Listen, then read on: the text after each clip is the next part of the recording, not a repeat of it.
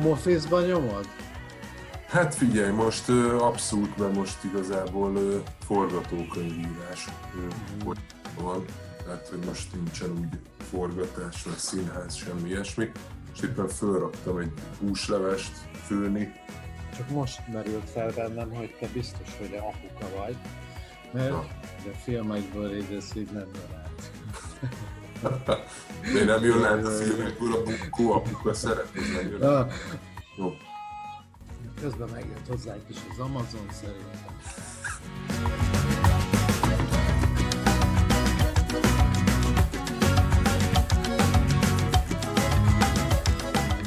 Azt figyeltem, hogy nézegettem, hogy a IMDb-n végig a közelműködéseidet, és azt láttam, hogy minden évben, azért majd, azt mondhatjuk, hogy majdnem minden évben, vagy szerepelsz egy filmben, vagy valamilyen, vagy valamilyen szinten közreműködsz azért, hogy elég sokat dolgozol akkor most már egy filmben, nem nagyon vannak ilyen üres járatok. Hát igen, ez, ez szerencse azért, és ennek ezért nagyon hálás vagyok a jó Istennek, hogy érted, hogy, hogy ebből én így meg tudom oldani az életemet. Mert azért mindenki ezt nem teheti meg. Tehát, hogy, hogy sok színész van országon, nagyon sok olyan ember van, aki színészkedéssel, filmezéssel is foglalkozik, de nem mindenki tud belőle megélni.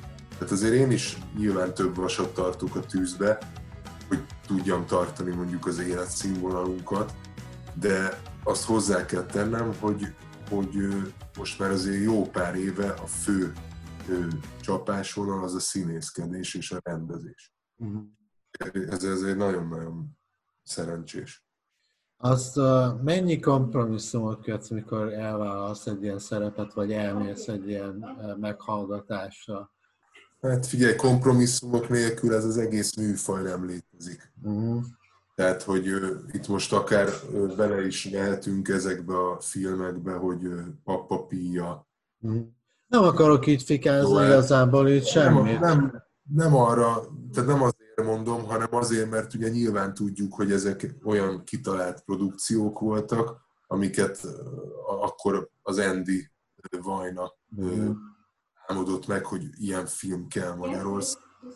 És nyilván, amikor ezzel fölhívtak, hogy ebbe szerepeljél, akkor nagyon sok minden végigfut az embernek az agyán, hogy most akkor ez mit ö, nyom a ladba, mennyi pénzt fog hozni, van ennek olyan értéke, ami ért lehet szeretni, stb. stb.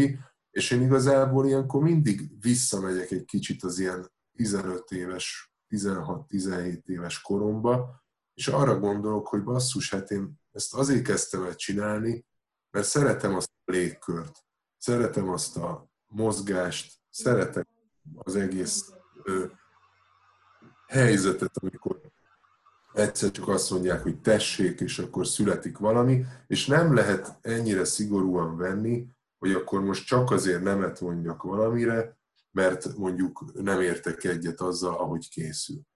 Volt olyan, amire nemet mondtam egyébként, voltak olyan produkciók, de, de itt azért az elmúlt időszakban, amit csináltam, azokért mindenért vállalom a felelősséget, és megtaláltam azt a szépséget, amit szeretek. És sehova, sehova nem mentem rossz ízzel forgatni, és ez nagyon fontos. Mm. Meg egyébként is azért gondolom, az, hogy milyen a produkció, milyen lesz a, a végtermék, azt mondjuk az elején az annyira még nem látjuk. Ezt nem tudhatod, azt nem tudhatod. Az, az, az figyelj, ez ugyanolyan, hogy van, amikor mindig a Moszkva tér kapcsán általában meg szokták kérdezni, és amikor forgattátok, akkor tudtátok, hogy ez milyen óriási nagy film lesz, és, izé- és mondom, hogy de tudtam, nem mondom, a szöveget tudtam. Azt nem tudtam, hogy mit csinálok, nem az, hogy mi lesz. még? Meg, hogy ki, hogy hívják a mellettem ülő gyereket, érted? Tehát, hogy honnan tudtad volna? Hát ezeket nem lehet tudni. Hát ez ugyanaz, mint hogy csinálsz egy kis filmet, például ott van a fal, mondjuk, Mhm. a falat azt megcsináltuk, és utána másfél évig küldözgettük fesztiválokra. Sehova nem fogadták be. Nem? Sehova. Sehova. És a, a filmnek a producere, vagyis hogy a második producere, mert a Petrányi Viki és a Proton Cinema volt a producer, de a Berkes Júli végezte úgymond az igazi érdemi munkát, tehát ő is producere volt a filmnek. Ő beküldte azért is még egy fesztivál. Nekem nem szólt, elküldte Tamperébe, Finnországba, az egy nagyon híres ilyen rövidfilmes fesztivál, ahova beválasztották. És akkor mi nagyon örültünk, hogy hú, de jó, meg izé, és kimentünk a, az Albertel, akivel kettő filmjeinket, ő a barátom és társam most már lassan 20 éve, és kimentünk, és gyakorlatilag elindult a film egy ilyen pozitív értelembe vett lejtőn. Onnan, abból az egy fesztiválról, hogyha 70 fesztiválra, vagy nem is tudom, 80 70 országban nem hívták meg, akkor sehova. Tehát, hogy, hogy, és akkor most érted, amikor ott állsz, és forgatsz a dzsumbújba, a 9. kerületbe, az illatos úton, akkor nem ez van a fejedbe, hogy, hogy hú, most mit csinálunk, és Csennájba, Indiába majd megnézik az emberek, meg érted, a világ minden táján azt fogják nézni, hogy itt mi mit csinálunk most az illatos úton. Tehát ez egy nagyon érdekes dolog, és aztán nyilván marhára örülsz, hogy ez mennyi emberhez eljut. Csak annyi, hogy ugyanígy örülsz annak is azért, amikor azt mondják, hogy a kölcsön lakást 106 nézték a moziba. Azért annak is örülsz. Tehát most lehet persze fanyalogni, lehet fikázni dolgokat, amikor eljut emberekhez és embereket szórakoztat, akkor ez egy öröm. Persze, egyetértek. Kicsit meglepődtem azon, hogy azt mondta, hogy a fal nem válogatták be, mert ezzel pont azt gondoltam, hogy nem mondom, ezt biztos ilyen fesztiválokon imádják, ugye a témája miatt, hogy de egy kicsit mondjuk ilyen lehet, hogy kelet-európai, túl kelet-európai, lehet, hogy annyira nem érthető ez, hogy a romatás vagy a kisebbség helyzete mondjuk Magyarországon annyira nem világos másoknak. De akkor pont erre gondoltam, hogy ez biztos, hogy ilyen fesztiválokon nem nagyon menő volt. És hogy a helyszín, ez akkor azt mondta, hogy illatos úton forgattátok? És ez a fal, hát ez létező fal volt? Nem, nem képzeld, de hát ez egy nagyon nehéz produkció volt ebből a szempontból, mert nekünk ott fel kellett építeni egy falat Aha. konkrétan. Ugye erre engedélyt kellett kérni, azt meg kellett venni azt az anyagot, amit ott fölépítesz, és oda valódi kőműveseket kellett vinni, akik tudják, hogy hogy kell egy ilyet fölépíteni, hogy nehogy rádőjön ott az emberekre, stb. De hogy a legnehezebb az az volt, hogy az akkori 9. kerületi vezetés az teljesen elzárkózott az elől, egyáltalán oda az autóval leparkoljunk a dzsumbújhoz, érted? Mert ugye annyira egy fekete lyuk volt az a 9. kerületi önkormányzatnak ott a, a, a, a tablóján. Ez és hány a, éve volt? Hát ez 2012, azt hiszem. 12 nyarán forgattuk, vagy 13-ban, így nem tudom de ott is a Berkes Juli volt a, a nagy király, mert, mert azt hiszem, hogy nem engedték be a, a, a, a hivatalba az emberhez, akkor vitt egy üveg viszkit, így kb. félrelökte az asszisztens, hogy már pedig ő most ide bemegy, és így lerakta a viszkit az asztal, és azt mondta, hogy mi szeretnénk itt forgatni, tessék megengedni. És akkor így megengedték, de hogy mi nem mondhattuk sehol interjúkban, meg izében, hogy akkor ez ott forog de hát ugye nyilván azóta ez már kiderült többször több és, izé, és, és gyakorlatilag ott voltak még abban az időben ott lakó emberek. Én jártam a... arra busszal azon a környéken, nem sokszor, de megmaradt bennem, hogy azok, azok az épületek ilyen nagyon jellegzetesek. Nagyon, nagyon jellegzetes, és ugye az nagyon sokáig az nem volt ennyire lepukkant környék. Tehát nekem még az egyik barátjának a, a Dörner György színésznek, neki ott lakott az anyukája. És mi én voltam nála gyerekkoromban ott locsolkodni. És akkor még az egy tök jó környék volt a 80-as évek elején, közepén. Utána kezdett így le, le dzsumbújosodni az egész, és ugye hát a mai nappal már nincs ott semmi, mert elbontották a francba az egészet, tehát hogy gyakorlatilag ez egy ilyen történelmi mementóként is felfogható ez a film, mert egy olyan dolgot örökített meg, ami azóta már a Földdel egyenlő.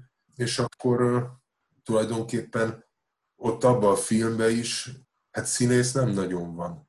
Tehát a Ja. Sanyi főszereplője, ő játszott a Gánának a Vespa című filmjébe, de ő szentesen lakik ott a, a, a, a, a, a, sor, a cigány soron konkrétan. De ez szerintem ez, ez, ez az egyik előnye egyébként ezeknek a filmeknek, hogy mindegyikben ilyen friss arcok vannak, vagy ilyen új arcok, amik ugye nekem például ez ilyen problémám volt a magyar filmeiről 2000-es évek közepe, hogy minden filmben Szabó Győző, nem tudom, Scherer Péter, jobb esetben, és volt egy, meg volt egy ilyen társaság, akik ugye ezek, ugyanezek az emberek alakítottak minden szerepet. És Most meg tovább- minden filmben Szabó Simon van. hát azért azt nem mondhatnánk. Vagy igen, sok filmben vagy?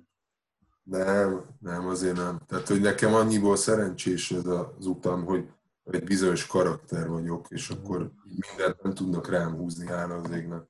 Mhm. De mondjuk sok, most sokkal több magyar film készül azért, az, amióta Vajna kézből vette a dolgokat, nem? Meg elindította ezt a finanszírozást. Hát figyelj, nagyon, nagyon nehéz ezt megállapítani, mert azért régen is elég sok film készült. Tehát az MM időszakban is elég sok film készült, de az tény, hogy mióta lett ez a vérfrissítés, azóta azért sokkal jobb a marketingje is a, a magyar filmeknek. Nagyon jó eredményeket is értek el, de azért régen is voltak nagyon jó eredmények. Most nem szabad ö, bedőlni ennek a marketing szekérnek, hogy hú, de most azóta van két Oscar díjunk, mert nem, nem csak az Oscar díj a mérvadó. Egy ilyen szakmánál, ezzel nyilván nem lealacsonyítva az Oscar díj értékét, csak hogy nem mindig ahhoz kell mérni. Szerintem nagyon nehéz Magyarországon filmet készíteni, és ennek az egyik legfontosabb oka az az, hogy egyik film sem tud rentábilis lenni. Tehát ez, ez egy nagyon nagy probléma. Itthon piaci alapon nem lehet filmet készíteni, csak úgy, mint a, a Van, amit a Reis Gabi csinált, a, az Intim fejlődés, amit a, a Szajki Péter csinált, akkor a papírrepülők, ezek mind ilyen 5-10 millió forintos költségvetésből készültek, és hogyha ugye ezeket megnézik az emberek, mondjuk egy 10-20-30-40-50 ezeren a moziba, akkor az vissza tudja hozni az árát. De amikor 850 millióból készül egy film, meg 1 milliárdból, és megnézik 150 ezeren, akkor számolt ki. Hát most néztem, hogy azért most neked a rövid filmjeid is már, ezek gondolom már nem olyan olcsó filmek, és pont ezen gondolkoztam, hogy ezek biztos, hogy nem tudják visszatermelni a befektetett pénzt. És, Röhögni ö, fogsz. Nekünk még mindig a papírrepülők volt a legdrágább produkciónk, és az is csak 12 millió forintba készült. Mhm. Ezen gondolkoztam az ember a tűzből, mert ott azért autók égnek benne. Hát és azok mind szívességből égnek, mert Igen. egyszerűen nem volt rá pénz. Tehát Ah, az ember a tűzből az valami 7 millió forint volt. de, az egész film. Az durva. Mert egyébként már nagyon profi, a, nagyon jó a hangalatta, jó, a külön, külön soundtrackje van szerintem.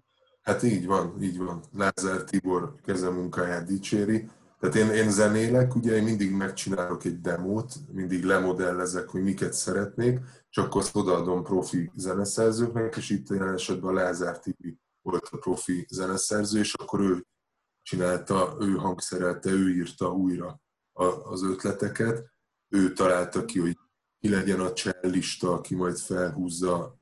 Ő, ő csinálta a végére a, a, a remixet a témából, tehát hogy egészen profin elkészült a soundtrack de hogy hát ez, igen, tehát hogy ez a, a nehéz, hogy, hogy a profi embereket összeszed az ilyen kevés pénzből egy ilyen produkcióra. Hogy az ilyen ö, unitos ö, formának, aki nagyon régóta ismersz már, hogy figyelj, Zoli, ö, a Laza Zoliról van szó, ha esetleg valaki nézi azt és ismeri, hogy, hogy figyelj, kéne basszus két-három autó, amit fel tudunk gyújtani, és van az egészre 100 forintunk.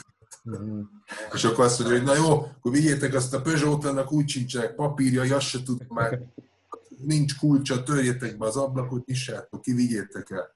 És akkor úgy csináltuk meg a törést, hogy van egy roncsderbis haverunk, oda vittük hozzá a telepre a, a jó állapotban lévő, de rossz kocsikat, és akkor beült a roncsderbis autójába, pikára törte az autókat, föl is vettük, óriási feeling, és utána azokat a autókat elszállítottuk a helyszínre, ott beszerelte a, a Krasi, volt a, a pirotechnika, ő is hát, fillér jött, akkor beszerelték ott a, a, a pirót, és akkor ott égették, gyújtogatták az amúgy rommátört autókat. A tűzoltók azok Pomázról jöttek, Pomázi önkéntes tűzoltókból, de hát ők is érted, gyakorlatilag szívüket, lelküket beleadva, nevetséges összegekért nyilván. Tehát, hogy azért ez nagyon nagy meló, és iszonyatosan nehéz, és utána idézőjelbe filmet. Uh-huh, uh-huh. Marha jó. Azt akartam kérdezni, hogy biztos, hogy figyel, sok filmet nézel, nem tudom, tudsz-e mégis filmet nézni, vagy sok filmet azért kell megnézni, mert szak, szakmai szempontok miatt, nem? Hát figyelj, én, én ö, ö, nagyon szeretek filmeket nézni, de nagyon sok mindennel le vagyok maradva, és nekem az a, a bajom igazából, hogy én egy ilyen, ilyen maradi ember vagyok, és nagyon szeretek inkább újra nézni filmeket, amiket nagyon szeretek. A, a, a filmek nagy része azok, azokat már lát, amiket nézek, és akkor persze ez tudnak bejönni új dolgok, meg új filmek, de azért nem jellemző, hogy mondjuk amit a moziba meg az elmúlt egy-két évben, hogy abból nagyon újra néznék filmeket. De az a durva, hogy ez például a zenével is így van. Tehát nekem az autóba Dead Candles CD-k vannak a kocsiba, Tool, Smashing Pumpkins, New Model Army, és nagyjából ezzel így ki is fulladt. Egy-két hip-hop CD van, de azokat csak amikor nagyon cruisingolós kedvemben vagyok, akkor hallgatom, és hát a Tilos meg a Bartók. Tehát ez a, ez a kettő. Mm. És én általában, tehát például én nem tudnám megmondani, hogy mondjuk a Dead Candles-nek a, a lemezeit, az összes megvan, hogy már hányszor hallgattam meg. Vagy a, a Smashing Pumpkins-nak a Melancholy and the Infinite, ezt már hányszor hallgattam végig. Én ezt nem tudom, nem tudnám megmondani. Mm. És ugyan egy csomó filmmel is. Tehát, hogy például a Baraka, a Világok arca című 90 években készült ö, teljesen ö, korszakalkotó film. Azt nem tudom megmondani, hogy hányszor láttam már. Mi, van, mi az, amit én még sokszor nézel? A Hollót. Holló? Aha. Aha. Azt te láttad, Brandon? Láttam. Brandon Lee-vel. Brandon Lee? Brandon Lee, a Bruce Lee. Igen, sőt, én azt vetítettem is, mert én is. Mondjuk annyi közön van a filmhez, hogy engem is így nagyon érdekelt, és egyszer volt egy ilyen film, mozigépész, mozizemvezető tanfolyam, és elvégeztem, és akkor utána dolgoztam, egy moziba vetítettem egy ideig. Ezt a hollót, ezt vetítettem. Az, miket vetítettem, azokhoz mindez ilyen különleges viszonyom van. Hát persze. Hát neked a Cinema Paradiso is ilyen nagy üzén. Mm. Tehát nekem a, a Cinema Paradiso hogy, tehát, hogy, hogy egyszerűen akárhányszor meg tudom nézni. Akárhányszor. És, és, és, és elképedek rajta, hogy azt hiszem, amikor a tornátóra rendezte, akkor mi a 30 év. Tehát ilyen egész fiatalon egy ilyen alkotás letenni az asztalra, az ami hihetetlen. És, és hát van még egy jó pár film, amiket így, így meg, meg az a durva, hogy én filmekhez mindig hangulatokat társítok, és mindig úgy nézem, hogy amilyen hangulatom van. Szereted a Tarantino, Guy Ritchie, ezeket az ilyen akciósabb, ilyen independent filmeket? Hát, én nem vagyok a Tarantino fanok egyiket. Amit újra nézek, az mondjuk a Bullet című Mickey Rourke film. Aha amiben az Adrian Brody meg a Mickey Rourke heroinistákat játszanak 90-es évek elején Amerikába, az nekem egy sokkal valamiért, egy sokkal nagyobb flash ad, mint egy Tarantino film. Mickey Rourke-t szereted egyébként? Így... Ú, nagyon. Mm. Őt nagyon szeretem. Nyilván nem az ilyen töltelék filmjei miatt, hanem mondjuk pont a, a, a, az önpusztítók címen futott magyarul ez a bullet, meg hát nyilván a pankrátor. Tehát én akkor, én akkor jöttem rá, hogy az Oscar díjnak nem sok értelme van, amikor ő mhm. nem kapott a pankrátorért Oscar díjat. Tehát az, az, az, az egy akkora film. És ez a Darren Aronofsky, az, az meg a Jancsó Miki bácsi tanította kin Amerikába. Uh-huh. Tehát az nagyon durva, hogy, hogy ő neki ilyen ebből a szempontból Miki bácsi. Ja, ő rendezte, az a rendező? A, aha, tehát aha. A, a, az nagyon jó film volt nekem, és nekem is ez meg az ilyen nagy, szóval nem tudta annyira szétcsapni sem magát, tudod. De, sőt, igazából azt mondom, hogy benne van ezekben az ő sorsa is. A, hát teljesen. Hát figyelj, a Pankrátor az konkrétan az ő sztoria. Mm. Nagyon szeretem, de figyelj, egyébként ez vicces, vagy nem tudom, vagy, vagy, vagy ciki, de én például az Arnold Schwarzeneggert is szeretem. Érted? Tehát én, én, én nem, nem egy, egy munka alapján ítélek meg egy embert, hanem azt nézem meg, hogy tényleg a csávó az mit húzott fel az osztrák kis faluból, érted? Ah, ja. az, az, az mit húzott föl, és hol tart, és mi, miket csinált, és hogy mennyire meghatározó popkulturális értéke van nyilván az ő munkásságáira. Most nyilván nem a, a, a, abból a kontextusból nézem a filmjeit, mint mondjuk, ha megnézek egy, egy Barbie filmet, érted? Uh-huh. Meg Schwarzeneggernél az is fontos, hogy ő mondjuk mire használja például a nevét, hogy azért ő olyan dolgok mellé teszi oda most is magát, hogy amik Hát ilyen tök fontos ügyek mellé, környezetvédelem. Így van, így van, így van. És közben nagyon sokan meg semmit nem csinálnak, vagy, vagy nem látszik, vagy nem hirdetik, de, de ez nagyon fontos, hogy amikor valami neved már van, vagy valamennyire figyelnek rád az emberek, akkor kinyilatkoztassál olyan dolgokat, aminek van értelme. És az emberek figyelmét bizonyos dolgok. Erről most eszembe jutottad ez a George Clooney dolog, ami most van. Az óriási. Hát óriási. Ez, ez annyira abszurd. Óriási. Ó, egyébként tökre arra gondoltam, hogy ez ilyen észak szint, mikor George Clooney, hát ez, George Clooney-val harcol a televízió. Ez nagyon komoly. De nem is az, hanem az, hogy, hogy felszólal ország külügyminisztere ebbe az ügyben. Hát ez egy vicc. Aha, igen. Ez egy vicc. Na mégis azt, azt még akartam kérdezni, hogy így azt, hát most már így azt tisztán látszik, hogy te rátetted az erre a film dologra most már a, így a karrieredet. Mik a tervéd így a jövőre, hogy most egy nagy játékfilm kinéze, vagy biztos, hogy ezen próbálsz valamit? Vagy rövid hát, filmek? Én most már konkrétumokat nem fogok mondani, mert az elmúlt években mindig befülöttem, amikor konkrétumokat mondtam. Több olyan filmtervem is van, ami elakadt. Tehát most is dolgozom egy új forgatókönyvön, és, és nagyon szeretném megcsinálni. Ezt a, ez egy új nagy játékfilm lenne. De mellette csinálunk dokumentumfilmeket is amiket hát mindig pályázati pénzből tudjuk elkészíteni. Tehát mindig van valami ötlet, akkor ezt beküldjük pályázatra. Ugye ez, ez csak így működik. Tehát, hogy én, én nagyon rossz vagyok pénzszerzésbe, és valahogy mindig abba bízom, hogy ha így látja valaki a munkásságomat, akkor egyszer hát, ha bekopog, vagy hát, ha küld egy e-mailt, hogy figyelj, láttam ezt és ezt és ezt a filmedet, hogyha valamit csinálsz, akkor szóljál, mert azért abba tolnék egy kis lóvét. Vagyis, hogy egy ilyen ember van az életemben, meg is nevezem szívesen, mert ő nagyon rendes volt velünk mindig, Tanai Péternek hívják, de hát ugye ez amikor valami nem megtérülő, vagy nem jön vissza pénz, akkor, akkor az nagyon nehéz. Tehát valaki azt mondja, hogy figyelj, csinálnék egy nagy játékfilmet, kéne hozzá 50 millió, akkor azért nem nagyon nyílnak meg a pénztárcák. De, de hogy te tervek vannak, ugye valószínűleg már így fogom leélni az életemet, hogy mindig van valami terv, de én azért annak örülök, hogy jutnak az eszembe történetek. Uh-huh. Tehát azért az egy nagyon fontos dolog, hogy minden áron nem kell filmezni. Persze.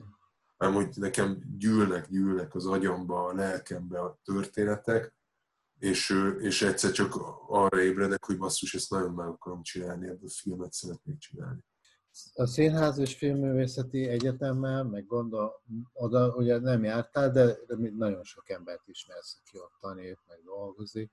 Ezzel, ehhez, ezzel kapcsolatban van valamilyen viszonyod, vagy mi, mit látsz e mögött, ami történik? Mit akar a filmtől, a művészettől, a színészektől? Mit akar, mit akar az állam mindentől?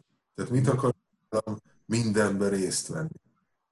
Tehát miért gondolja azt, hogy neki meg kell szüntetni egy független gondolkodói társadalmi réteget. Tehát miért, miért gondolja azt az állam, hogyha ő valamire rá akarja tenni a kezét, vagy ráteszi a kezét, akkor ő, ő eltörölheti ezt a független gondolkodást, ezt az eszmét, ami itt évtizedek óta van. Tehát ez nem, az nem úgy van, hogy tíz év alatt kialakult és hogy akkor ezt szüntessük meg, mert ez így nagyon rossz, hanem itt több évtizedes dolgokról beszélünk, amik gyakorlatilag formázták és formázzák a mai napig is, és formázni is fogják a kulturális életet, a művészeket, kineveli a művészi értékeket felemeli magyar viszonylatba, és én, nem, én azt nem értem, és ezt most értsd, ahogy mondom, hogy egyáltalán hogy merik ezt, hogy merészelik.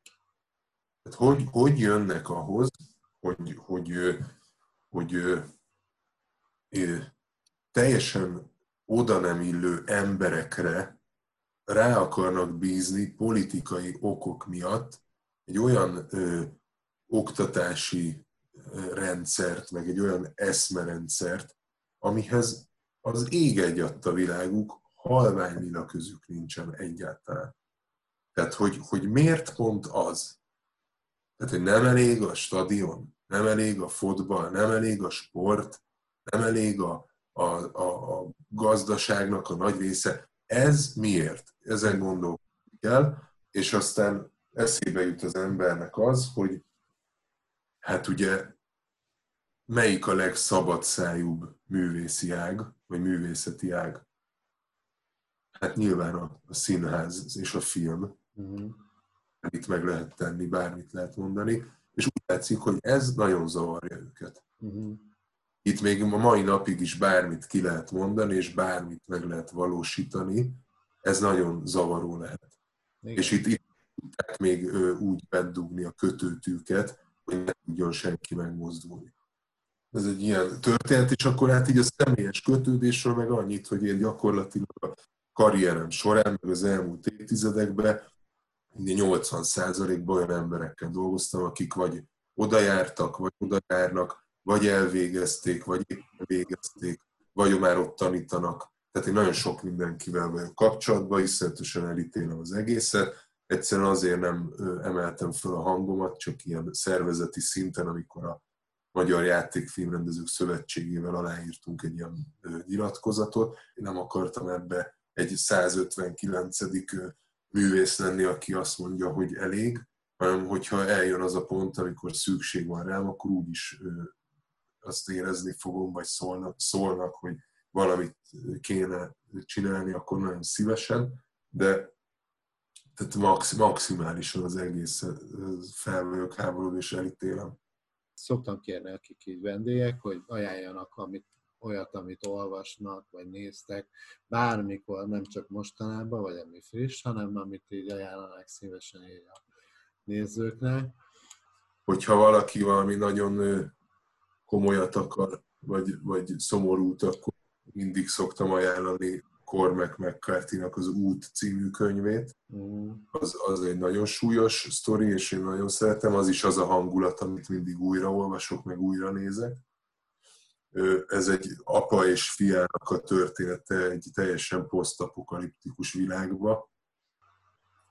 Filmet, meg akkor nézze mindenki a barakkát. Mm, jó. Ron Fritk, vagy Fritzke, én mindig Fritzke Ron Fritke rendezte, és ez a 90-es évek elején készült, az összes ilyen Nakvajkvaci, Kojaniszkvaci, meg mm. ilyen előtt, és gyönyörű, csodálatos film, experimentális élmény, nagyon jó zenékkel, és saját maguk által fejlesztett kameramozgató eszközökkel felvett képek, amiben az a nagy szám, ugye akkor nem volt se GoPro, se kis kamera, meg videókamera ilyenek, hanem akkor gyakorlatilag széles vászló filmformátumú kamerákat Elkülözeni. Mhm. Hát ez elképesztő, és gyönyörű képek vannak. Hát, uh-huh. hát nagyon, nagyon szép. Én azt moziba láttam. Szerintem én azt láttam legalább két százszor moziba. És hát tényleg ilyen lélegzetállító. De egyébként jó most is így egy, tényleg aktuális lehet így megnézni, mert ilyen felemelő is, de megnyugtató is, nagyon jó, jó hatással igen. volt rám ez a film. Mindig. Igen, igen. Ezt mindenkinek tudom ajánlani. Köszönjük szépen akkor Szabó Simonnak, hogy velünk volt ebben az adásban, megosztotta velünk a gondolatait. Tőletek azt kérném, hogy iratkozzatok fel, osszátok meg, hogyha tetszett az interjú, lájkoljátok, kommenteljetek. Sziasztok! Köszönöm szépen!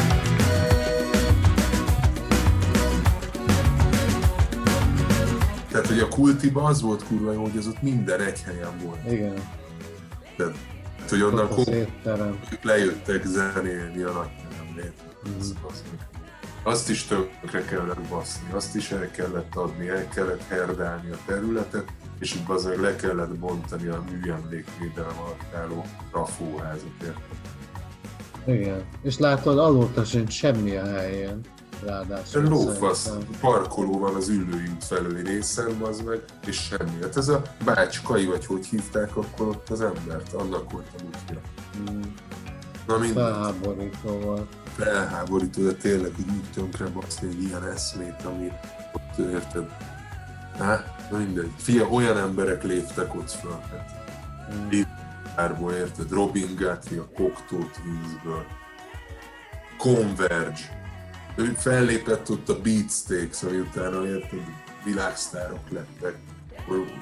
Az izé Smashing Pumpkinsnak a, a, a, a Billy Corgan csinált egy lemezt a Zvan nevű zenekarral, abból a bassgitáros csaj ott volt, akinek épp akkor a Perfect circle volt az egyik gitáros, a, a pasia, és tőlem hívta föl az irodából, meg ilyenek, tehát hogy érted, olyan emberek megfordultak, tehát Hmm. Érted, a csávót akkor engedték ki valahonnan Norvég, vagy Finnországban, megölt valami homoszexuálist, és akkor engedték ki a börtönbe, az jött fellépni, meg ilyenek. Szürreális volt az. Uh,